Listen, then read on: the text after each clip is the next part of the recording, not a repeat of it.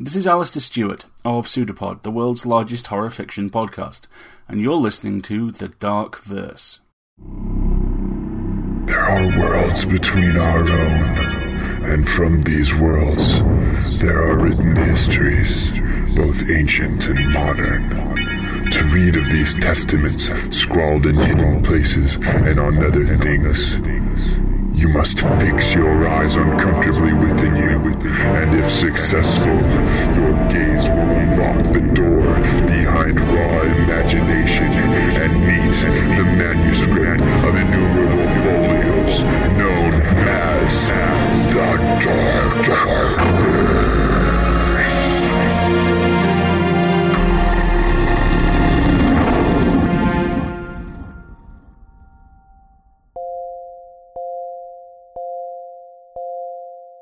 Hello, I'm Sharkchild, and this is The Dark Verse. Short stories of occult, metaphysical, and fantastical horror that will follow you to the visions of your sleep. I have a lot to talk about, and of course, an awesome story to share. But I'm going to start with this. This episode will mark the beginning of a new season of consistent Dark Verse episodes. I'm putting myself back under the Hellfire Muse to spit out twisted tales regularly, two episodes every month. In conjunction with this, I'm going to ask you to join me on this journey. I want to make the Darkverse more than just a sideshow in my life. I want to make it a career, and I want to make it a lasting avenue of entertainment for my current and future fans. I set up a Patreon campaign where you, my fans can become the Dark Verses patrons, giving monthly support to the podcast in exchange for bonus material, recognition on the Dark Verses website, and my sincere appreciation. This campaign can be found at patreon.com slash the dark verse. That's P-A-T-R-E-O-N dot com forward slash the dark verse. This is a step from me in making a commitment to the dark verse, and I hope that you will make this commitment with me and aid me on the quest to grow this podcast into something special. The pledge amounts are for only a dollar or three dollars, but if you pledge, you are entering into a pact between you and myself, a promise for continuous, amazing content. It would mean the absolute world to me if you became a patron of the Dark Verse. Next on the list of things to share is that the Dark Verse Volume 1 hardcover book is back in print. I'm fulfilling the rewards from the Kickstarter campaign and pre orders this week, and I will have it back on Amazon in August. Also, orders for the Darkverse Volume 1 on my website, shop.sharkchild.com, starting next week, will be shipping out immediately. It's back. The full Darkverse trilogy is available once more in hardcover format. Now, time to get into the good stuff. This episode is going to have a little extra pizzazz thanks to the musical genius Stilz. This episode's story is sci fi horror, or what I like to call retro horror, inspired by my love of a genre of music called retrowave. I asked Stilz if he would let me mix in some of his tunes with my story, and he agreed. I hope you like his music as much as I do, and if you want to check it out beyond what you hear in this episode, make sure you go to his website at stilzmusic.com. That's S T I L Z music.com. You can also just search for his name on the web, of course, and find his stuff. We are information. We've existed before this body and we will exist beyond it, as information through one conduit or another. Faith is not separate from science. If you go far enough, they will collide. This is episode 92 of The Dark Verse, and it is entitled Infernobot.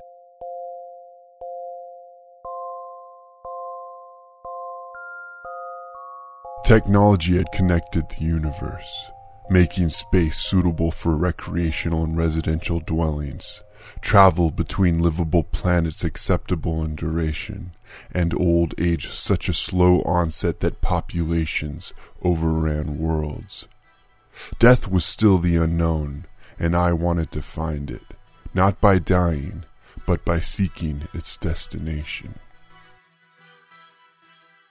The purple sky, mingling with aqua light from the moon in a mercurial haze, crackled as if it were a pixelated GIF. On the horizon, parallel horizontal lines of neon green stacked, radiant skeletons of 12 pink cities' downtown skyscrapers.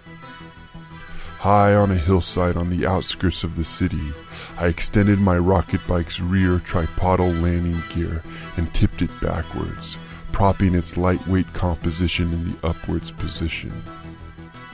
The pearlescent finish on the burgundy metal husk sleekly reflected the slender, missile shaped design and beauty of the chassis hidden beneath like a muscular body in skin tight garments. I stepped up into the small, one person cockpit, remaining in a standing position, and engaged the tinted canopy shield that slid behind me and enclosed me.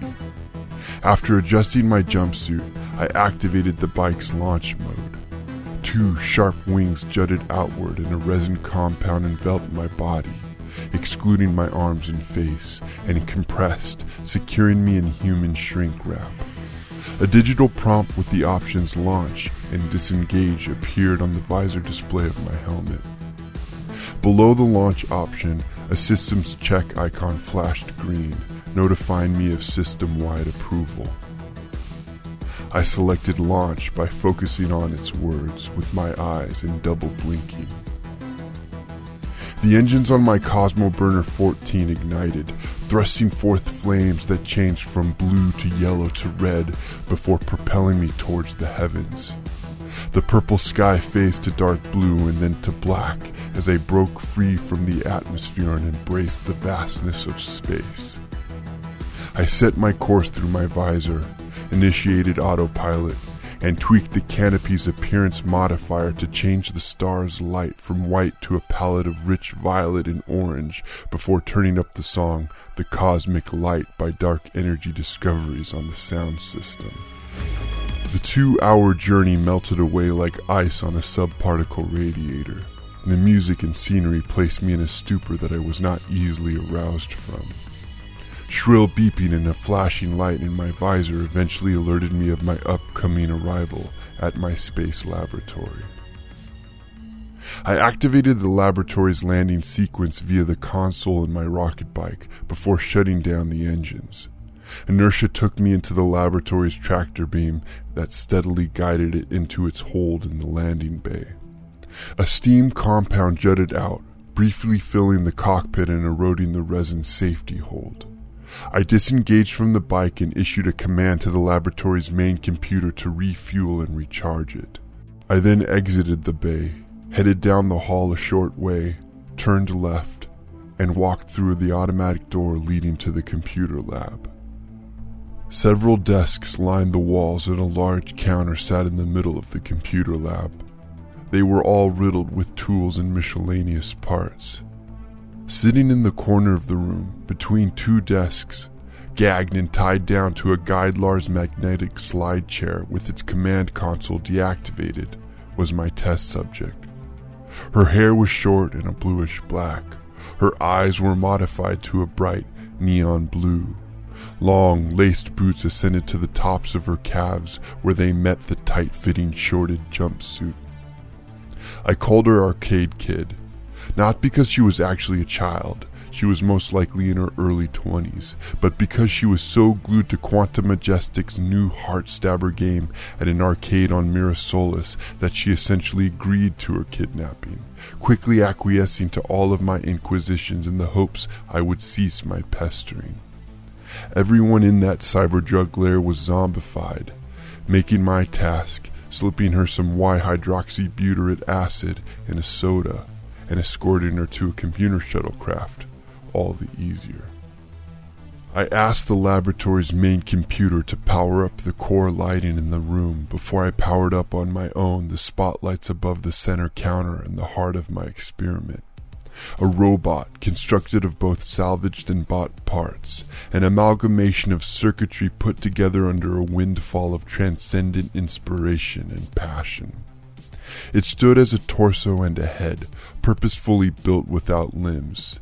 Its torso was retrofitted with a smooth and polished custom made medieval style breastplate comprised of a lightweight alloy of mainly nickel and carbon to aesthetically mask its inner maze of components and wiring with a look of lustrous power. The head was a horrific looking clump of chips and neatly organized wiring dispersing from its back end like dreadlocks. Since my remaining work was on the head, I had yet to give it the ornamental appeal the torso had received. In my hands, I held the final piece required to complete my creation a special self sufficient power supply that was currently only available in Twelpink City on Divinus. I delicately connected it to its awaiting receptacle and tucked it into place in the robot's head. I briefly rubbed my hands together with excitement and eagerness and flipped on my invention so that I could install the necessary program to interface it with the main computer. A labyrinth of coding that took no less time to complete than the building of the automaton itself. The robot would work in a way similar to one computer's activity being casted upon another computer's display, except in this instance, the robot would be a duplication of Arcade Kid's brain and autonomic nervous system in a digitized format, her essence data, so that I could see what she saw and go where she went, in presence, in thought, and, more importantly, in death. It was the monumental purpose of this device and research to track this transference of essence data from life into the beyond her whereabouts transmitted, interpreted, translated, and acted out digitally with the aid of enhanced electroencephalography by my robot, an illustration of what death holds. As I continue to make the final preparations for my experiment, I refuse to look at Arcade Kid. I refuse to acknowledge her as a human being in order to numb myself to the burden that lay before me her streaking mascara under her glistening, watered blue eyes radiated the fragility of her personhood, a storybook of humanity that proclaimed me a true vessel of evil. I could not function under such a label, and so I shunned myself from criminality and clung to the glory of crossing into scientific frontiers yet to be explored. Connecting and syncing Arcade Kid to the robot was the last step before turning her over to the lands beyond. I slid her chair next to the counter and forced onto her head a cap lined with electrodes. It had a chin strap that I pulled taut. I placed other electrodes on her chest and back. She struggled, but she was constrained well. There was nothing she could do to prevent my preparations. I keenly kept my face angled downwards away from eye contact. It took me about three hours to get the robot synced up correctly with Arcade Kid's neural activity. Once it was working, the data was stunning. I could pick and choose her memories, opening them as if they were well organized files on a computer. My bot would analyze the data, the imagery, the dialogue, the sensations, and decode them, providing me with simple phrases of summary. With every aspect of the experiment ready, I walked out of the computer lab and stopped in the gangway. The most difficult preparation was upon me mental preparation. I closed my eyes and breathed in and out deeply. In these tranquil moments before colossal activity, I fought an inner battle. The battle to push away my moral mind and sever myself from the consciousness of my impending actions. I sought desensitization. To enact concretely the initialization of my cerebral antipathy, I began counting down from 10 to 0 in my mind, upon which 0 would be the instantaneous ignition of the experiment. 10 9 8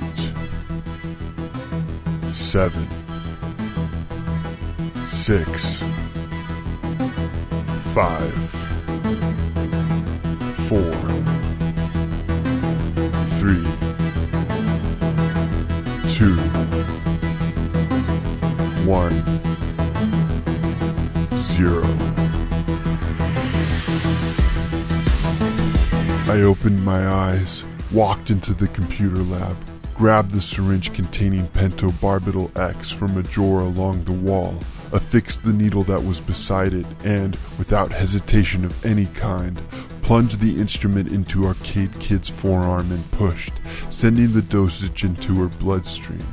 She writhed abhorrently, but once the compound found its place within her system, she relaxed, blinked a few times, took several labored breaths, swallowed rigidly, and then faded away from life. Arcade Kid was dead. I breathed a sigh of relief as beads of sweat consumed my face and my hands trembled. It was over. Beeps on my interface awoke me from my stupor and instilled excitement. Seamlessly, the virtual computer brain in my automaton continued to relay dynamic information following death, tapping into subspace pathways of existence. As I had theorized, the data that comprised the subject moved on and my robot was tracking its journey. I was receiving coordinates of three locations on my interface.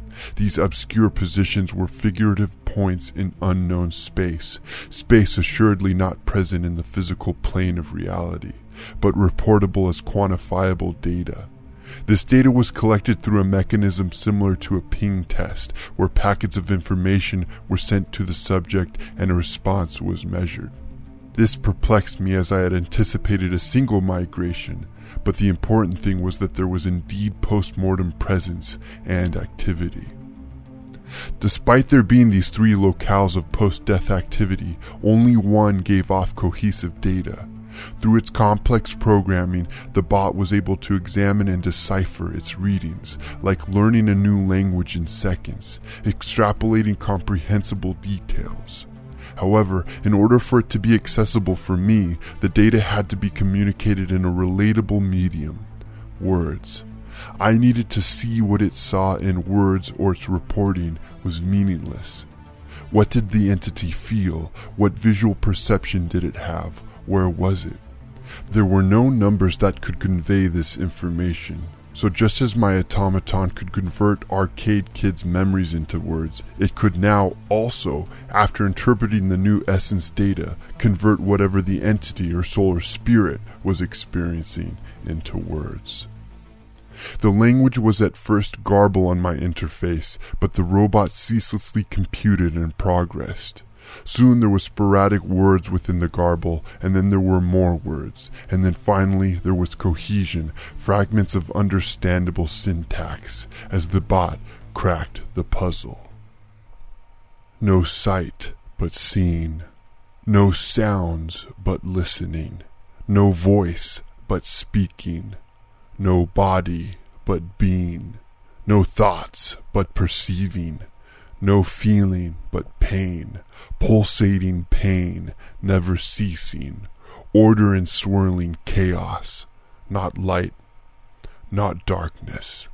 It was remarkable, a written description of the beyond as witnessed by a first hand account. It was everything I could have ever hoped for, and a breakthrough in science that would shake and shatter the foundation of all belief systems.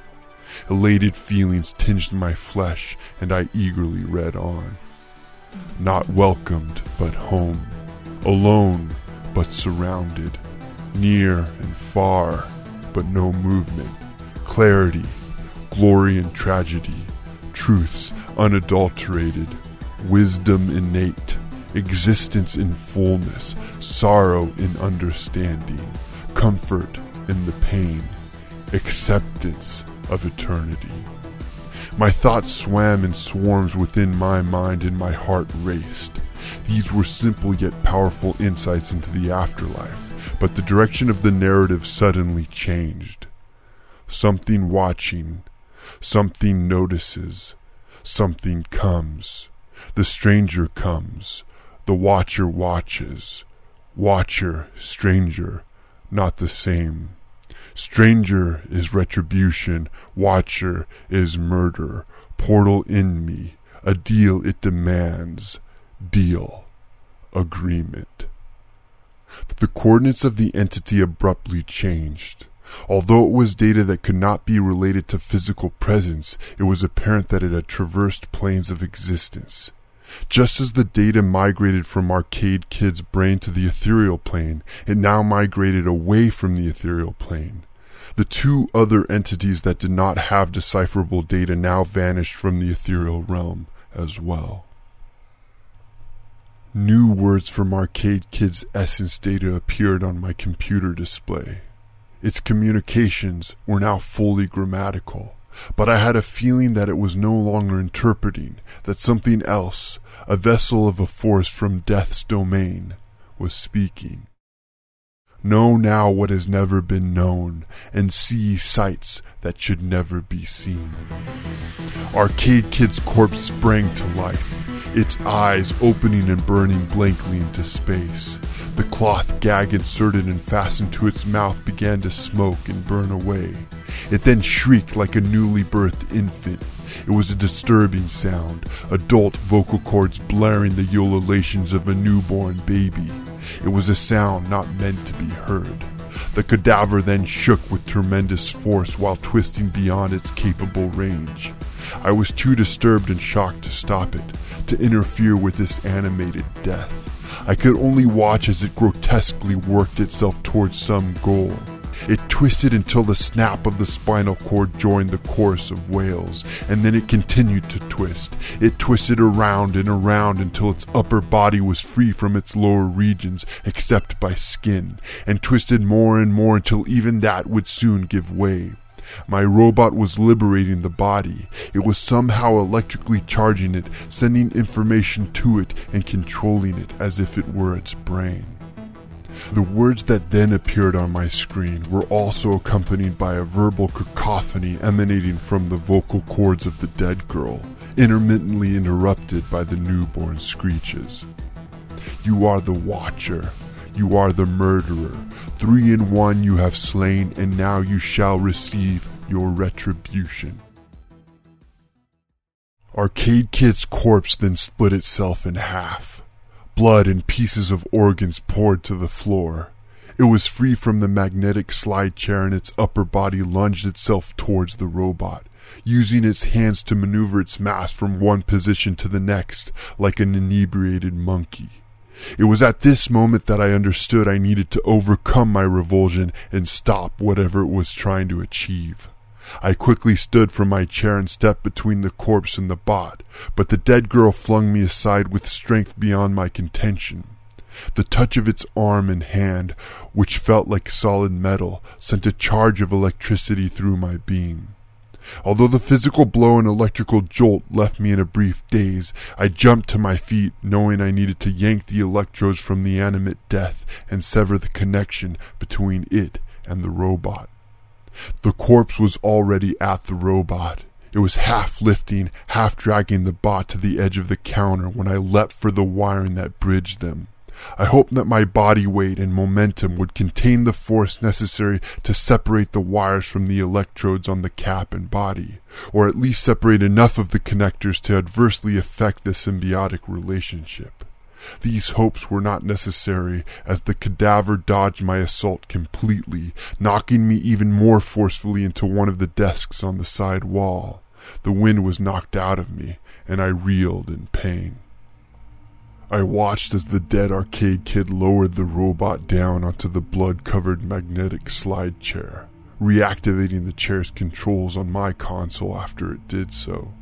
It then slid behind the robot and continued to act as its hands. One of the hands took control of the chair's commands and moved the disgusting marriage of technology and flesh towards me. The second, lower half of Arcade Kid slumped off the chair to the floor at the start of its motion. I was now the victim of my experiment.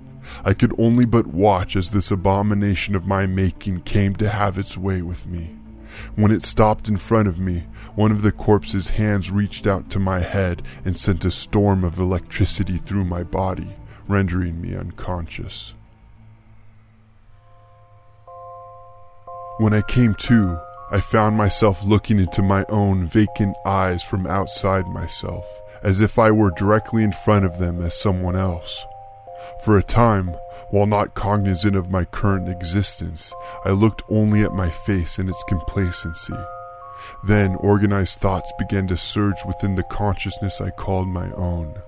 I slowly became aware of the present and of the past memories leading up to this moment. I was alive. However, under emotions that at first could only be described as strange, I noticed that this face I looked upon, this face that was once mine, was not whole. Cheekbones ran back to ears and a prominent chin extended to a neck, but that was where this detached haziness became a nightmare. There was nothing below this neck. I was staring at a decapitated head. My decapitated head connected to electrodes that connected to my robot. Then words were fed into my consciousness that were not my own. The transfer is complete. You will be a witness of the retribution we will inflict upon the offenders of the universe, and it will be your face that heralds its coming. The hands from Arcade Kid's corpse lowered into my periphery beside the head before me, framed in a way that made them look like they were creatures with independent wills. They first removed the electrodes from the head. Then one of the hands produced a laser knife.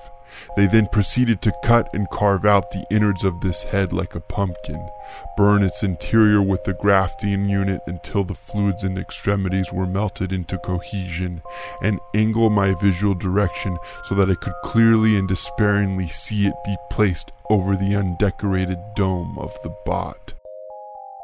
Over time, the bot modified and improved itself in the space laboratory adding robotic limbs, arms, and legs before Arcade Kid's body decayed, reprogramming the main computer to obey its every command, and building both ship and personal weaponry and shielding centuries more technologically advanced than anything in existence within the known vast universe. When its preparations were satisfactory, it set out to complete its mission. The essence data of five of us comprised the bot, Arcade Kids, her two unborn twins, the strangers, and mine.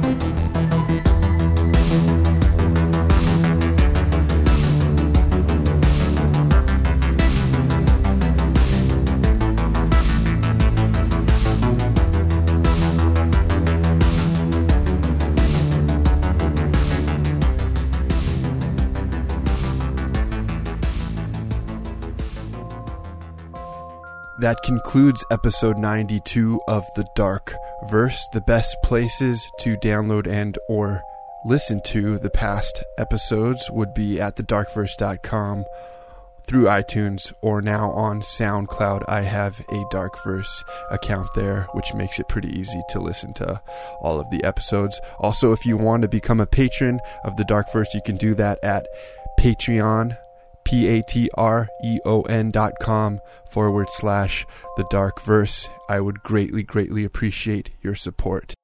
Here's to an amazing 2016 filled with terrific and horrific dark verse stories. All stories on the Dark Verse are the sole property of Sharkchild and cannot be used for distribution, publication, or monetary gain without his written consent. Sleep deeply and remember to love.